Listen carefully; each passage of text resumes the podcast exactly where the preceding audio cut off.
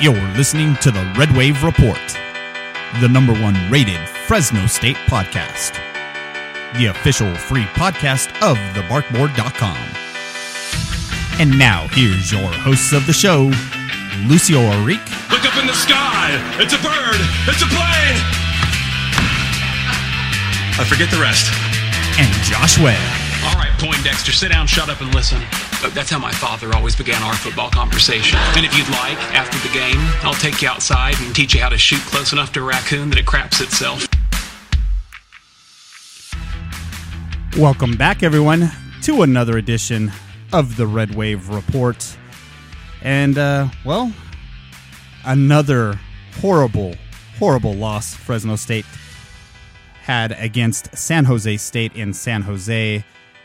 But, you know, that's besides the point. There's plenty of other stuff going on with this Bulldog team. And so I'd like to go ahead and introduce my co host, Mr. Josh Webb. I think you're muted. You know, buddy, there are a couple things that I am always okay with. uh huh. Uh, one of them is putting myself on mute either on my microphone and then trying to talk on Skype, or putting myself on mute on Skype and then trying to talk on my microphone. uh, the other thing is the Big Bang Theory. Uh oh. And I can tell you exactly what episode that is, too. I, I, I thought you were gonna you were gonna tell me never to do that again because No, no, no, no, no. I can tell you line. exactly what episode that is. It's a it's no, a I, it's a fine I, line. I have every season of The Big Bang Theory and religiously watched that show, and, and I have watched those episodes numerous times. So I am I am aces on that one. well, I, I you know what I've been trying to figure out something to kind of lighten the mood a little bit, and I one show that always makes me laugh is The Big Bang Theory, and I said why not get some of those clips and put them on our intro just to kind of lighten the mood because it's been it's been quite a, a somber one. And one you know what the Fresno greatest you know what the greatest part about that entire episode is? What's that? Well, they always for every Big Bang Theory, they always have some sort of they always have some sort of weird name that that's a play on either a a, a, a theorem, an axiom, a postulate, just just something in the hard sciences is is usually at the end of it, and then something weird at the front of it. That that all makes sense when you watch the episode an example of the, uh, this would be uh, what they did with with the football episode that you're talking about. And the, for those who haven't seen it, it's this rather choice episode where Leonard, who's trying to impress Penny, decides that he is going to learn about the sport of college football. And with Penny being from Nebraska, she is obviously a huge Cornhuskers fan and uh, the the name of that episode is actually the Cornhusker Vortex. Yes, it is. I, I knew if anybody was going to pick up the reference on this uh, on this episode, it would be you. But I wasn't sure if you were going to be a fan of Big Bang Theory or a hater because Yeah, I was either- a hater at first. I was a hater at first, man. I uh, I I thought the show was stupid when it, for the, the first three seasons when it came out. I'd caught it a couple of times, and I couldn't stand Sheldon. Sheldon annoyed the crap out of me. I couldn't understand why anybody would watch that show. And then my buddy Matt came over with a flash drive. You know, one summer we our cable was just super crappy. There was nothing on, and I'd stay up super late at night. You know, that those them's was my partying days. And uh, he brought me over a flash drive that just had like a whole bunch of movies and stuff on it and TV shows uh, that he downloaded. And it was the first three seasons of The Big Bang Theory. Um, uh, was one of the things on there. And so I sat there and I was like, all right, you know, I really don't have anything to watch. I'd already burned through uh, all of Burn Notice at that point, catching up on Burn Notice. So I just decided, like, all right, I, I'm just gonna watch this show and give it another fair chance. And like three episodes in, I was like sitting there looking at myself, going, "What the hell was I thinking? Like, how did I hate this show? Like, I, I'm the worst human being on the It, planet." it, it's actually the one show where I actually laugh out loud just because a lot of these things kind of hit home with me. So it's, uh, you know, what do you do? I mean, I, I, of course, I, I am a nerd at heart.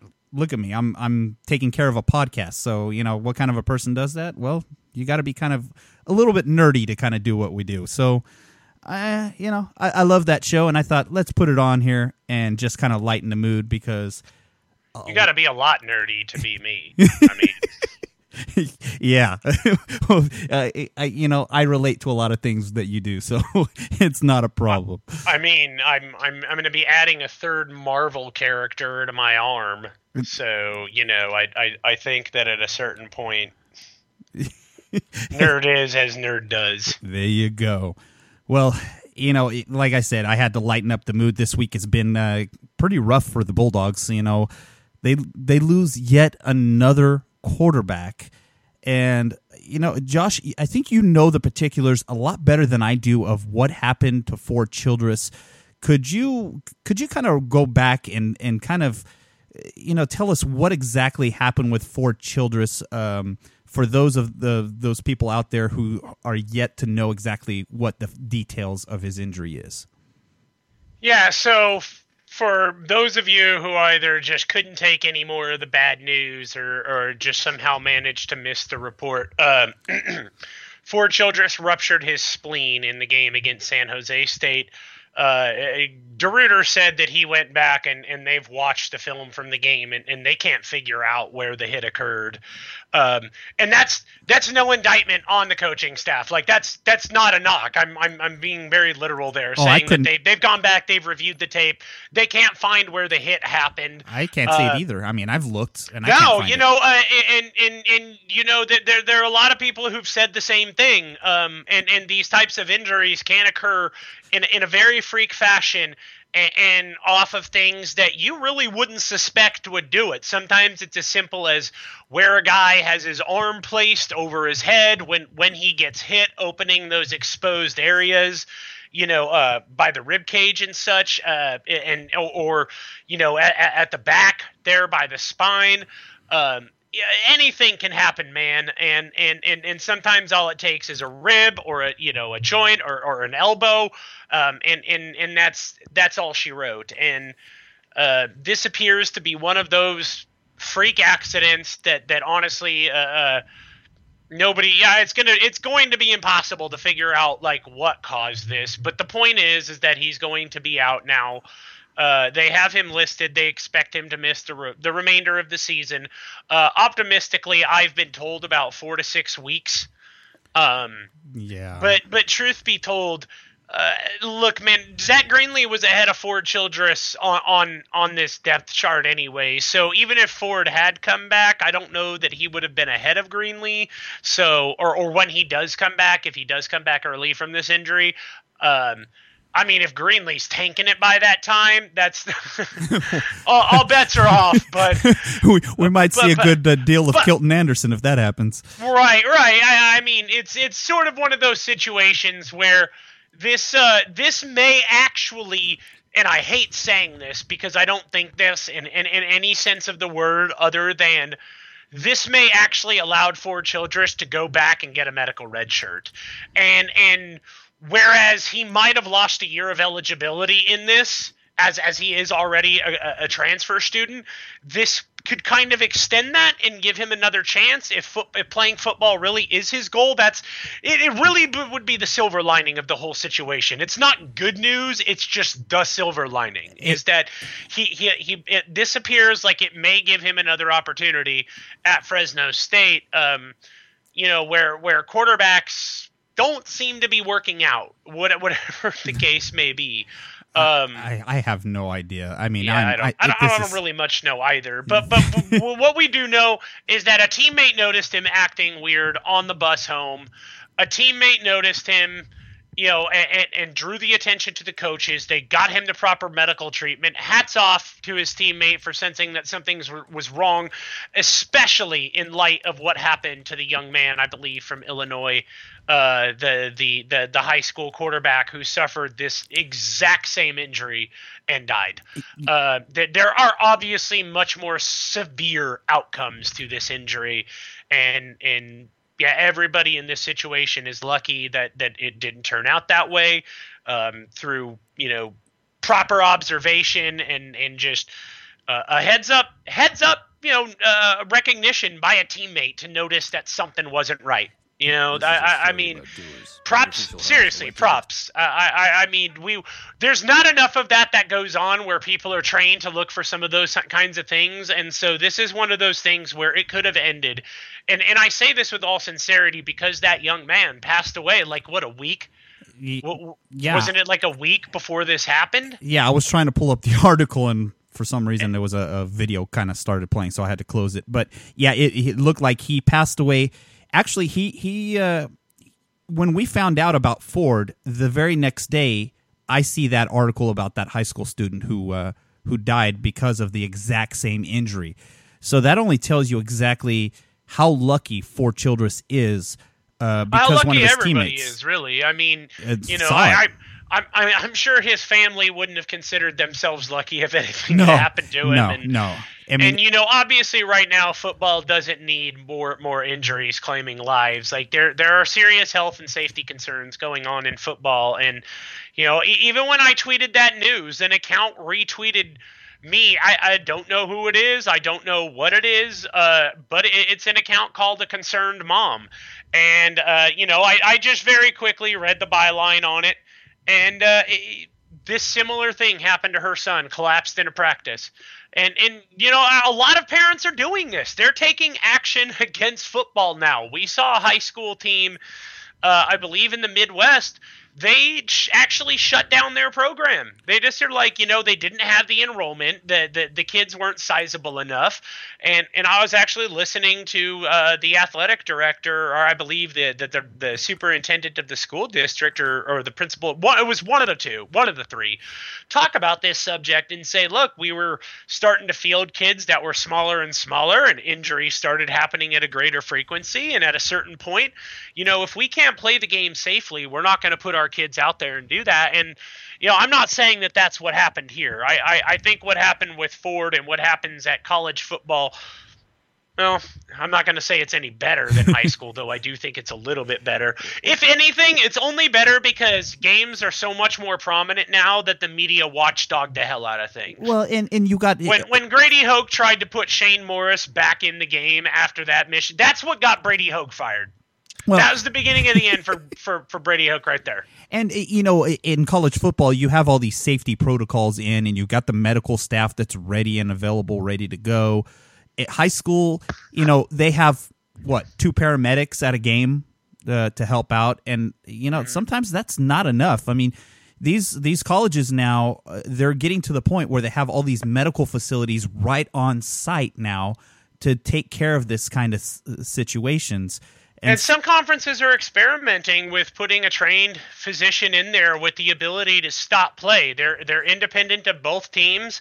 It's a doctor in there who specializes in in you know they're trained in spotting traumatic head injury or, or significant injury to a player and they have the ability i know the nfl is doing this too i believe Oh, yeah. they have the ability now to to actually stop the game and get that player off the field independent of either party. And and, and the NFL has given them the ability to do this and, and you know the, the the right to call down to an official and say, No, I don't care, stop the play. Like that guy needs to come out. And you know, college might want to look at more of that. I, I I'm not going to say it would be better. I'm not going to say we don't even know what happened with Childress here, and I'm not saying anything could have been done to prevent this type of injury. But certainly, as as the injuries are piling up in college football this year, and Oh, Ford. Childress is but one, It is. Uh, it is bad. I. I mean, it's it's really the, bad this year. It's getting really to bad. the point where I'm kind of not enjoying watching college football this year because there's so many injuries going on.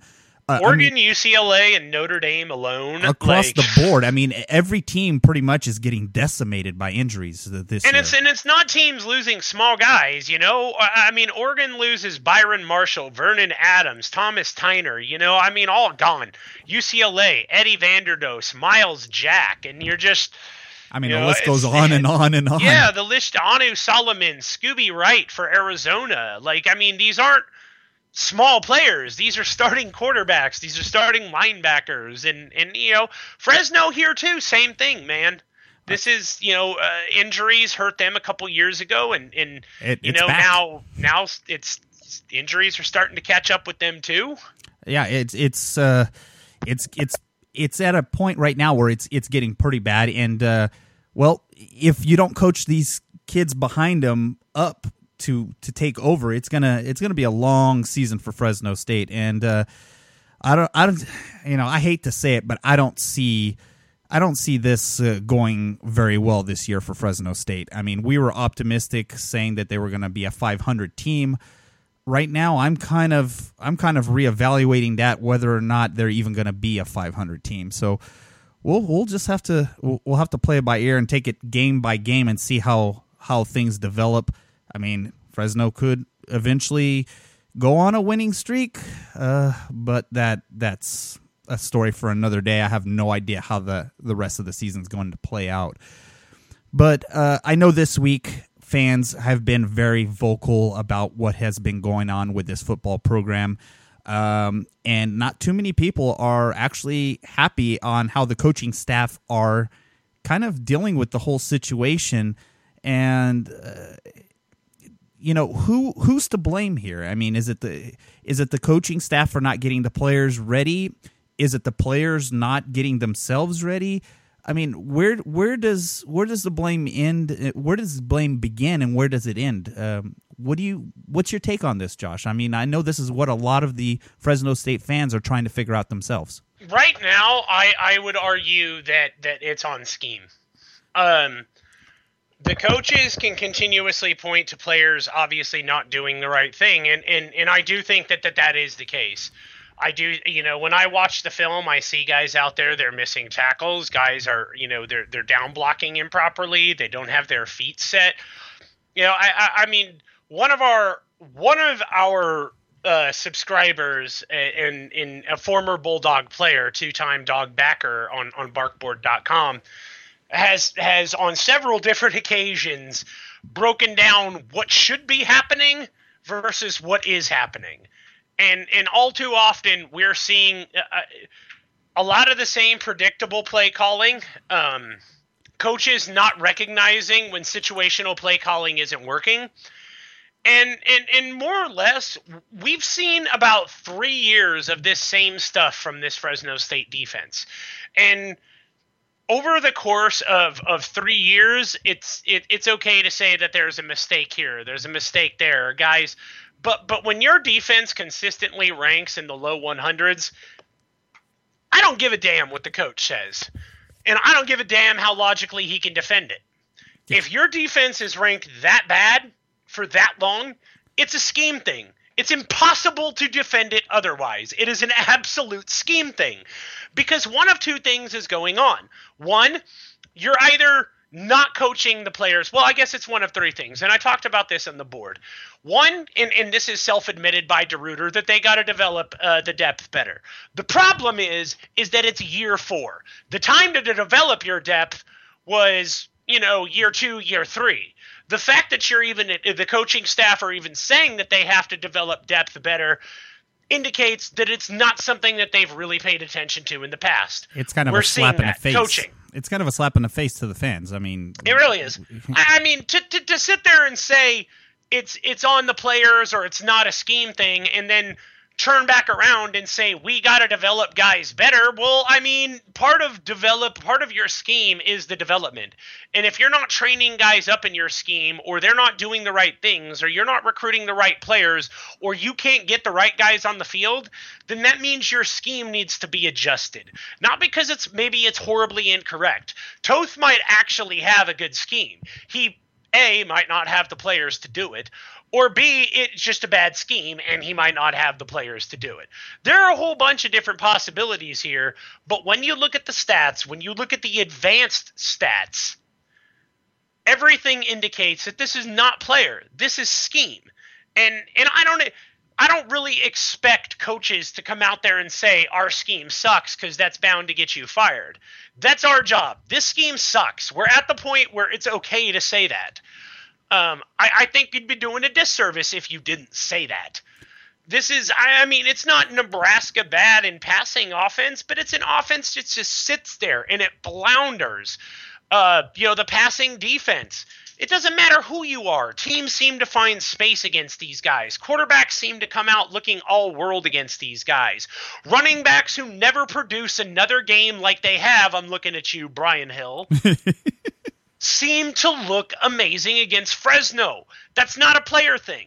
That's a scheme thing. No, and it, and, and it's gonna if they don't correct this run defense this week, they're gonna have the same issue they had this past week against San Jose, because you know even though San Diego State is struggling with their run offense right now, who's to say they're not going to get it going against Fresno State? I mean, that's what's that's what's the trend has been lately. Is you know they have the team has a, a struggling running back coming into the game, and then they just become uh, world class against Fresno State, and that. I mean, it could very well happen again this weekend against San Diego. So, I mean, Pumphrey is no pushover. And if they can get Pumphrey going, it's going to be another long day for this Fresno State defense. And that's just putting it mildly. I mean, they've got a number of issues that they need to correct. Whether or not they the this coaching staff can put it together before this upcoming game, that's that's to be seen, and we'll we'll we'll keep an eye on that and see what happens. But um, Josh, I'm going to start digging into some of these questions that were left on the board here. I know uh, one of our listeners you know, they've been asking if we've been hearing anything to the fact about dissension amongst the staff.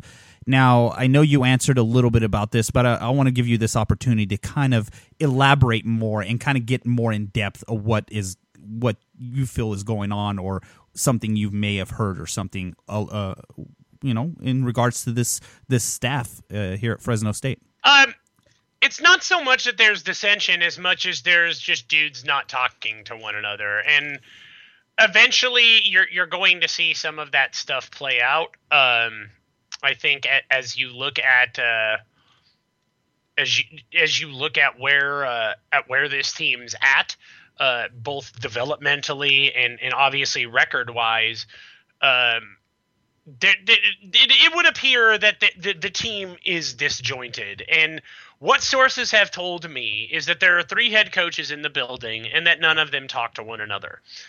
And and that was a direct quote from from one source. And you know, it's it's pretty evident because if you look at how often the defense is out there because of the way the offense runs their scheme and vice versa, it doesn't look like there's a lot of collaboration between it. At times when Fresno needs to give their defense a break, the offense doesn't seem to slow the pace down any or pick up critical down and distance by putting themselves, uh, well, not by putting themselves, but by rather putting in some effective play calling to give the offense an opportunity to A, sustain drives, B, give the defense a rest, and C, put some points on the board. Uh, all too often, we, we've seen Fresno State drives. Uh, they're not necessarily three and out, um, but they start with some promise and then they fizzle out. And and I, I, I feel like the, the big play is not there. I, I was going through some of the stats earlier, and and you look at them, and, and the big play has not been there for the Bulldogs. Uh, yeah, in, in terms of uh, the, the the defense, it's 91st overall in the advanced metrics. They're 106th against the run, 102nd against the pass. Uh, they're 87th on standard down, 121st on passing downs. They have a uh, they're 119th in success rate percentage, and the explosive plays they're 93rd in the nation. So wow. this is a team that cannot limit the explosive play. They cannot create the explosive play. They cannot run the ball. They cannot, well, I mean, I guess they can run the ball a little, but not as effectively as Waller ran it last year, I don't think. And the constant carousel at quarterback continues, in my opinion, to stunt the development of not only every single quarterback on this roster, but every single receiver that they've had. This I'm I wonder if some of these guys on this staff truly know what they're doing at times. I, I honestly do, and I'm not the only one who feels that way. Yeah, uh, it. I, I don't even know where to even begin with that. I mean, it's if I I'm actually looking at an article that has Fresno State ranked as probably the fifth worst team in college football right now. I mean and that'll happen when these coaches don't talk to each other and uh, and basically help out. I mean, you've been pointing out the defense is the biggest problem with Fresno State right now. And where do you go to fix it? I mean, that brings me kind of into my next question uh, because you know uh, one of our listeners was saying that you and Jackson last week um, were talking about the seat not being too hot for these uh, for these coaches. Well, he wants to know if uh, if you since the the latest game against San Jose State, if you guys are starting to kind of change your minds if these coaching if this coaching staff is starting to feel the seat get a little hotter for them. So Okay, well, let's put this into perspective. A San Diego State team that their only win is against well, the University of San Diego. They lost to Penn State. They lost to South Alabama. They lost to Cal. Uh, granted, Cal, know, they're they're they're actually doing pretty well this year, and I don't think anybody really expected San Jose or uh, San Diego State to keep up with Cal simply because, well, they aren't going to outpass those Bears. Uh, but they were actually able to limit the Bear offense to 35 points, which is not that unimpressive considering what Jared Goff's done this season. San Diego State's favored to win that game by nine. Yeah, I saw that. By nine. And that's not good. that just tells you exactly where we are. I mean, uh, so I'm sorry. What was the question again? that, yeah, is is the is the seat getting hot for this this coaching staff, and it's got to. I, I, mean, there's. I, look, I don't necessarily think the seat's getting hot for DeRuyter. Uh, the reason that I said that, that that I think that there needs to be a change, I, look, I, I would personally pull the plug on DeRuyter, but that's because I've seen everything that I need to see. Other people feel differently about him, and they're entitled to that. I, I, I think that there is a case that you can make for keeping DeRuyter around. I don't think he's going to get the job done, and and as if if I were the AD and the shoe were on the other foot, I would pull the plug.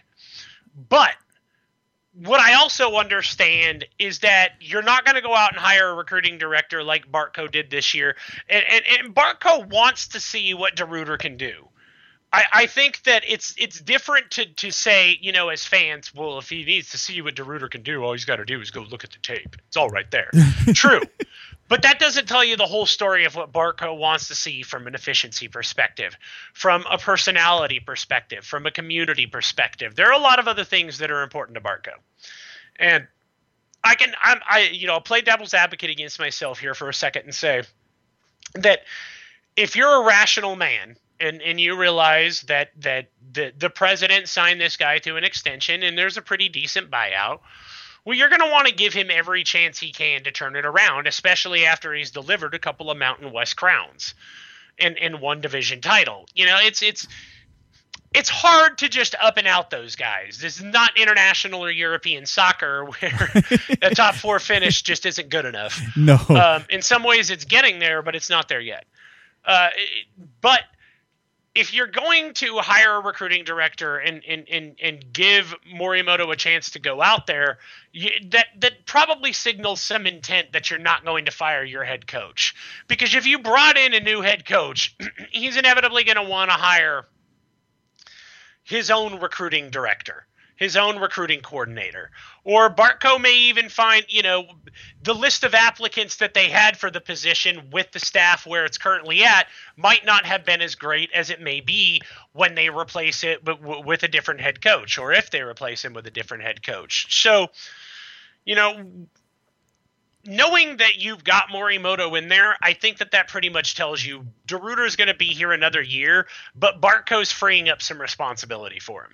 Yeah, and now it's going to come down to coaching, and, and I don't think he's going to pass that test. And and if he's if if DeRuyter's going to stick around, one thing's for sure, he's going to need to get a little more hands on, and he is going to need to make sure that these coordinators are talking to one another, and you know, basically, it, the buck stops with DeRuyter. If he doesn't take control of his coordinators, there's going to be this this team's not going to change anytime soon. It's gonna it's gonna continue on its downward spiral that it. I, have had I've had multiple parents, you know, uh, uh, of of offensive players or defensive players confide in me that you know they hear it from their kids that that this coaching staff um, either a don't know what they're doing or b are exceptionally harsh on the players it's it's something that that people are starting to pick up on and you're starting to see it played out in the press a little bit. And and and the coaching staff have had to go on the defensive a little bit because people are getting tired of hearing that it's the players fault following you know 50 point blowouts. No. Uh, yeah. the, every, i'm sorry Uh, when you get blown out by that much that often, you can only blame the players for so long. At a certain point, there needs to be way more responsibility accepted by the coaching staff for the poor job done over a consistent period of time. This is now a season and a half that Schramm's offense has been completely inept. This is now a you know three and a half years that Nick Toth's defense has been completely inept. We're not talking about one or two games here. We're not talking about one or two weeks here. We're not even talking about you know a month or a stretch or something like oh October. This is well over a year for each one of these coordinators and head coach that they've had something completely inept and have shown an inability to turn things around, or even a hint that the turnaround is coming. The, the fans have gotten less optimistic, not more. And I'm one of them. And and I was I was I was the one that uh, was the most optimistic about having a good season this year, and I'm starting to be the biggest pessimist now. it's just the way it goes. I mean, this this team. I mean, what do you say? It's it's not in a good spot right now. And you know, you were you were touching upon the uh, Morimoto, uh, talking about Morimoto there. You know, one of our fans wanted to know. You know, we had promised them, eh, you know, kind of a breakdown of what Morimoto's job responsibilities are, and you had someone that you were going to talk to about this. You you actually interviewed him earlier this week and that's something we're going to be posting up on the website. It's not going to be part of our podcast. We're going to make that as part of the website content instead. But josh why don't you why don't you touch upon some of what you actually got to talk about uh, so that they can kind of get a, a feel for what's going to happen yeah, essentially what I got to talk to Rob Boydston of Educ about, and, and Rob is, you know, he covers a, a significant amount of the recruiting for, for the Oregon Ducks. Um, so obviously, he's extremely familiar with how the recruiting director operation worked at Oregon, which is the model for, for what we're going to see here at Fresno State. Um, now, I, a lot of people asked some some questions specifically about Morimoto for that podcast. I probably should have specified that Rob doesn't really know all that much about Morimoto himself, as much as Rob knows about the position in Bartko. I probably should have emphasized that a little bit better. That's my fault, not not our subscribers' fault at all.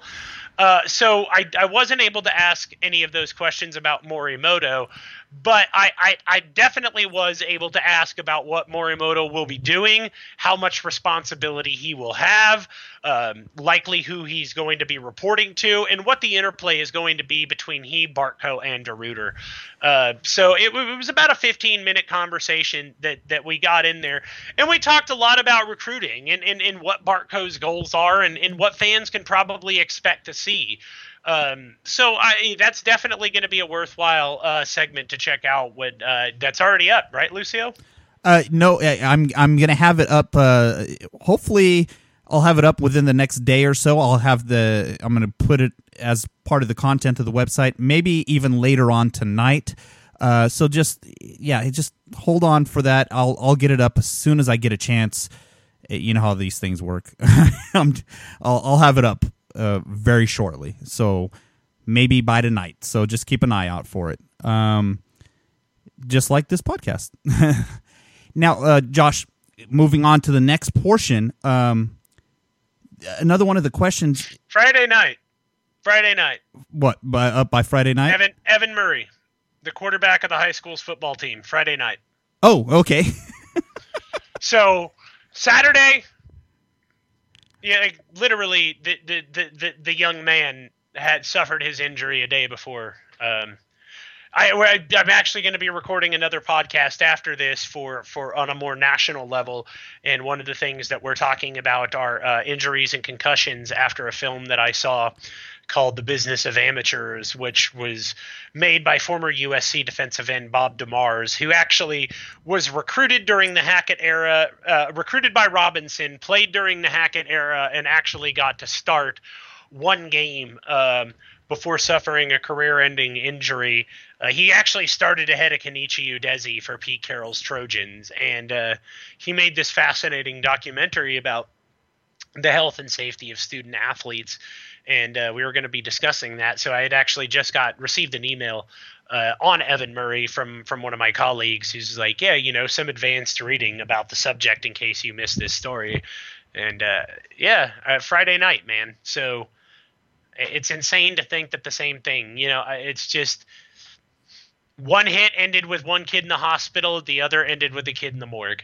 Oh yeah, yeah. Un- un- unreal to think that it's something that simple you know, I mean, so yeah, it, I, I, I, I couldn't. I, and it's not the first time. I know this particular injury has happened uh, where other high school kids have died from. So it is, if for some reason, this is a recurring injury that continues to keep uh, happening over and over. Is the the ruptured spleen? So, do you think that because of the more uh, the injuries continuing to happen more and more often, do you think they're they're going to come up with something that's going to protect the spleen a little bit more, or is this just something that just can't? You know, there's there's no way around the third American high school football player to die this year. So actually, this month. Yeah, so that's September 4th. You know, this is courtesy of Grantland. September 4th, Tyrell Cameron, a 16 year old student at Franklin Parish High School in Louisiana, was killed when he took a hit on a punt return. On September 19th, Ben Hamm, a 16 year old student at Wesley, Wesleyan Christian, Wesleyan Christian School in Bartlesville, Oklahoma, died after suffering an injury in a, uh, in a game a week earlier. Uh, almost two years before, Damon Janes, another 16 year old who attended Brocton High in New York, got blown up, quote unquote, on a helmet to helmet hit, and just like Evan, walked off under his own power, and then he died. Yeah, that's just, that's just, I mean, it's sad. And hopefully they're going to come up with a way to kind of protect these uh, kids a little bit better. Uh, because this it, this is a type of injury that uh, you know it's internal. It's not like as if you you get a gash and you start bleeding and they can they can see it. it the only way they're going to know is if you start showing symptoms and sometimes the symptoms don't come up until it's a little bit too late. So hopefully they can come uh, and find out a way to get around this this situation maybe with extra padding or something. I don't know. These guys are already pretty padded as it is nowadays. So football's football's reaching a crossroads, and and it's it's the rising popularity of soccer combined with with the the concussion and, and the trauma and, and the ongoing in, in piling up injury list, ACL after ACL after ACL after MCL after concussion after concussion after spinal cord injury after spinal cord injury, there are parents across the United States saying, "I this is not like I already know that I will not like short of my kid really stressing that he wants to play football, I'm going to deter him away from it." And and that is the latest theme is uh, parents are starting to uh, you know become very very worried for their kids as far as playing football because it is I'll never be a hypocrite and tell my kid he cannot do something that that I'm doing, you know, or yeah. that I did. I will not be that hypocrite, but you can bet your ass I'll be that parent in the stands who won't be hesitant to yank his kid out of a game if I feel like something happened to him. Yeah. I don't care. As I You know, you know man, I I mean the way that I look at it, you can rebuild a reputation for for being, you know, having too overprotective of a parents you can't repair your life. No. You can't you can't bring yourself back from being paralyzed. You can't bring yourself back from from severe head trauma. It's just I I feel like this pod this this podcast in general has taken a weird turn, but I, I, I mean, in light of what happened with Ford, what happened with that, you know, this young man Daniel Evans right before, um, and and and uh, it's it's scary, man. It's it's or Evan Murray, excuse me. Yeah. Um, it's it's scary, and and uh, you know, I, we're we're fortunate that that we are able to report good news at this end. You know, that that Ford Childress is is going to be okay, that everything is going to be awesome, and Yeah, because I mean, the, the worst the, the worst news of our day is that we have to sit and talk about a game that Fresno State probably should have played better. when you consider that that this young man's parents are planning, you know, other other things for him, uh, the situations just could be a lot worse, and, and so there's a little perspective here. I, on yeah, this this podcast could have been a whole lot worse today um, if you know things went the other direction. Um, but you know, and we're not sitting here trying to say like you know dwell on the macabre or, or, or trying to upset people with this. I, I, I think I think that there's a point where it's an honest discussion that I don't think enough enough journalists are having uh, you know, I'm not saying oh Fresno State should stop play, playing football. I think that's unrealistic. I don't think we're there yet. I, I think society's getting toward a tipping point with something, but I don't necessarily think it's the demise of football. I don't think we're anything close to that. But but I think everybody, fan, spectator, and journalist alike, wants to see the protection of these players. We want to see these players have the chance to live out their few, you know, hopes and dreams, whether that's on the football field or off the football field. Um, everybody wants to see these guys return home safely and and you know we wins and losses are something that we can discuss but but but there are more important things from time to time and yeah it was I don't know. I didn't mean to derail it. We can get back on to San Diego State. no, and, not and, and, wrap this bitch up. Not a problem. I, you know, I just wanted to touch on another question. Uh, Jacob Eleven had. Ah, uh, yes, Jacob. That's a. I think this is a good one. So I, I wanted to hit this one up with you here. It's he states here it's insane to hear uh, Tim DeRuyter say it, it, it was a coaching mistake to have Waller uh, Martez play in the first series. Um, then later, when asked if he will get more involved with play calling, he says no, and he wants his coordinators to coordinate.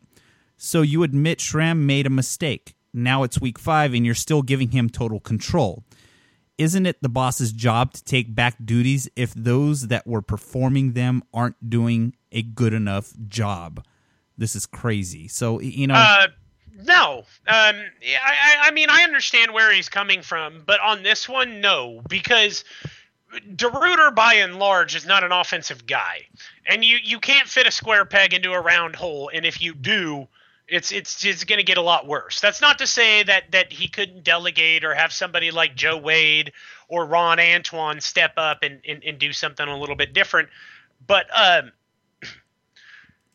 you don't when you, there there's a very delicate balance between being a head coach and, and, your coordinators. If you strip them of your duties, essentially what you have is an overpaid, you know, position coach. So you don't want to be that guy uh, who who micromanages unless you've set the tone for that.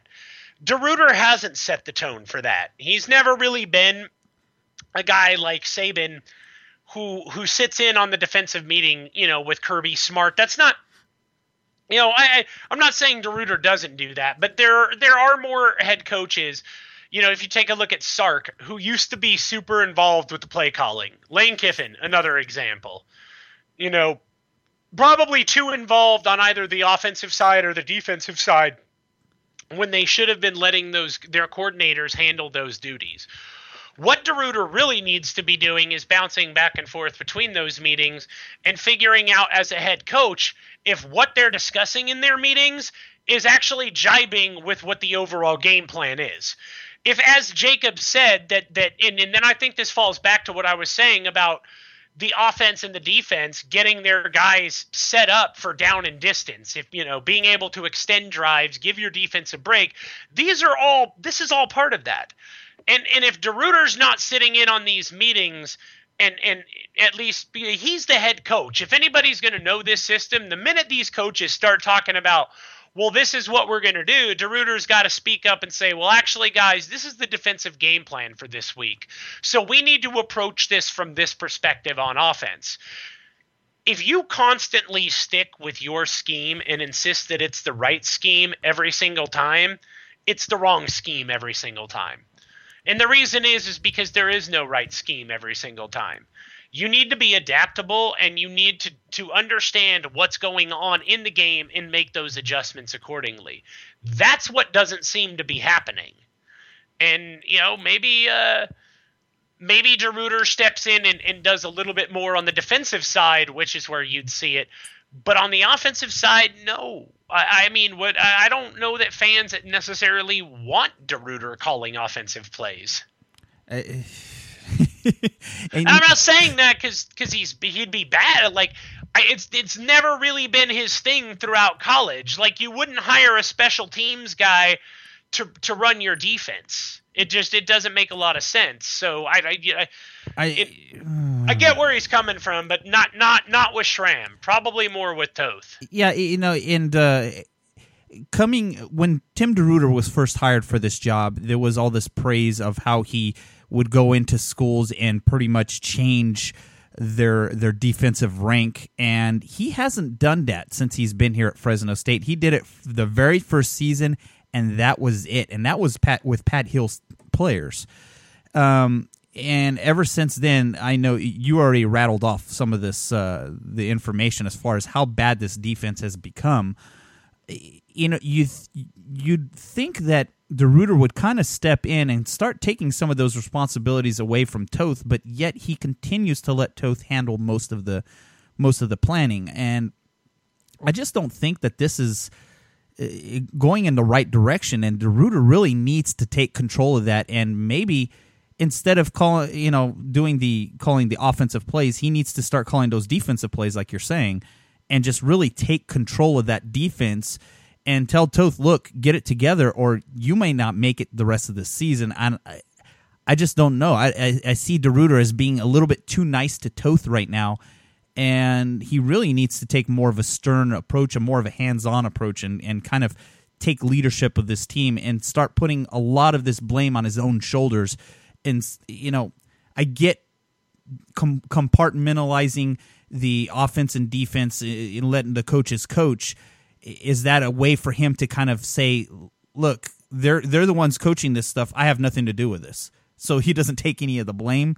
Doesn't work that way. I mean, he needs to really just start taking control of that defense. Now, Josh, one final question, and we'll wrap this one up. By it's by Dogfan two oh nine, and he uh, he's asking, is there a realistic shot against San Diego State University? And if we see the same team we saw out there last Saturday against San Jose State, how many games do you see the Bulldogs winning? If DeRuyter continues to put the fault on the players and not take any of, of the heat himself for these losses, is that going to hurt him when it comes to Bartko deciding on coaches returning next year? Last, lastly, are these losses a matter of being outmatched, or is this just a case of constantly being outcoached? So uh, that's actually a very good question. So, Josh, what's your take on this one? Um, first and foremost, I think there is a realistic shot against S- SDSU, um, mostly because, well, I mean, they're both one and three. So at a certain point, yeah, there's a realistic shot. Um, well, uh, if we see the same team that we saw out there again against SJSU, then I, I, I mean, I, I probably pretty much put this Bulldog team at about three or four wins.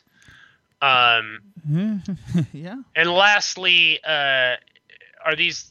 Yeah.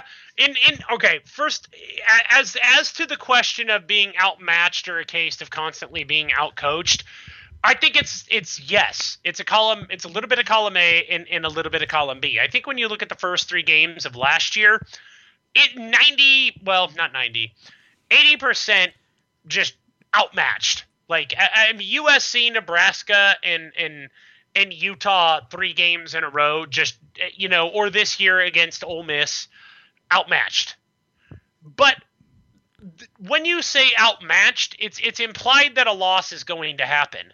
I think teams can be outmatched and play better than they have. Oh, definitely. Um, you know, and and and and Fresno fans constantly reference Boise teams that that that go out there and acquit themselves a little bit better than what we've seen from these Bulldogs against Power 5 opponents. And I think that's where the outcoached comes into play. But when you're talking about Mountain West, uh, I tend to think that that's just outcoached. Yeah.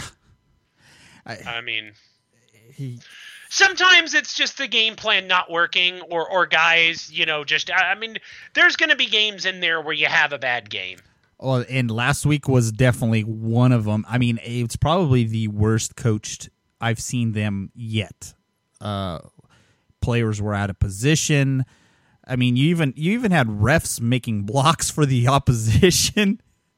I mean, eh, blown coverages left and right. I mean, it was it was a long, long night watching this game, and I. I uh, I wanted to turn it off, but I wanted to make sure I saw the whole thing, so I have more of a, a more of an objective look of what was going on, and it was completely, just completely outcoached. Players were just in the wrong spot. I mean, it was it was just terrible to watch, and I just I couldn't deal with it. But that's if they do the same thing they did last week against San Diego State, it's going to be another long night. Um, you know, Yeah, because what killed them against San Diego or against Utah uh, and in San Jose it was just an inab- inability to stop basic plays. I mean, whether it was basic routes or basic running plays. I mean, slip screens. Just you know, uh, getting a, San Diego State do not have a particularly loaded roster. They have some players, but Fresno State picked their pocket when it came to to, to getting some of the players uh, that both schools were recruited recruiting for. So the, the the Fresno State team that's going to take the field against San Diego State this weekend, in my opinion, is, is more talented. whether or not they're coached properly, that's a We different story. Rocky Long versus Tim DeRuyter.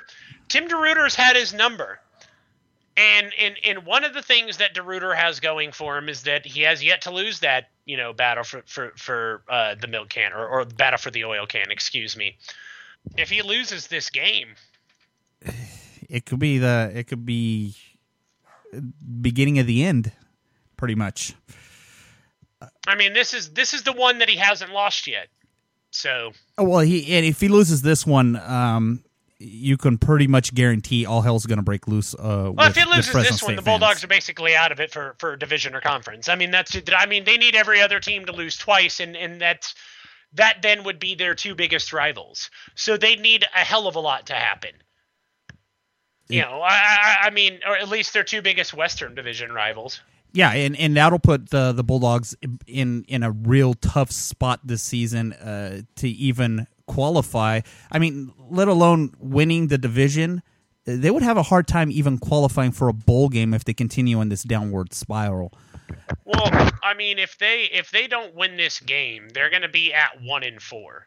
Yeah, and and and and now you're still talking about games at BYU. You've still got Colorado State on the menu. You've still got, I believe, a meeting with Utah State on the menu.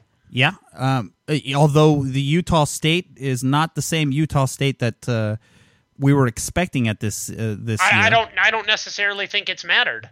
No, yeah, we weren't expecting uh, San Jose to do anything with uh, their Nope. backup quarterback, and he was pretty well. He was very serviceable in this game, and uh, a lot of that was the Bulldogs shooting themselves in the foot by blown coverages. There was a number of blown coverages this past game.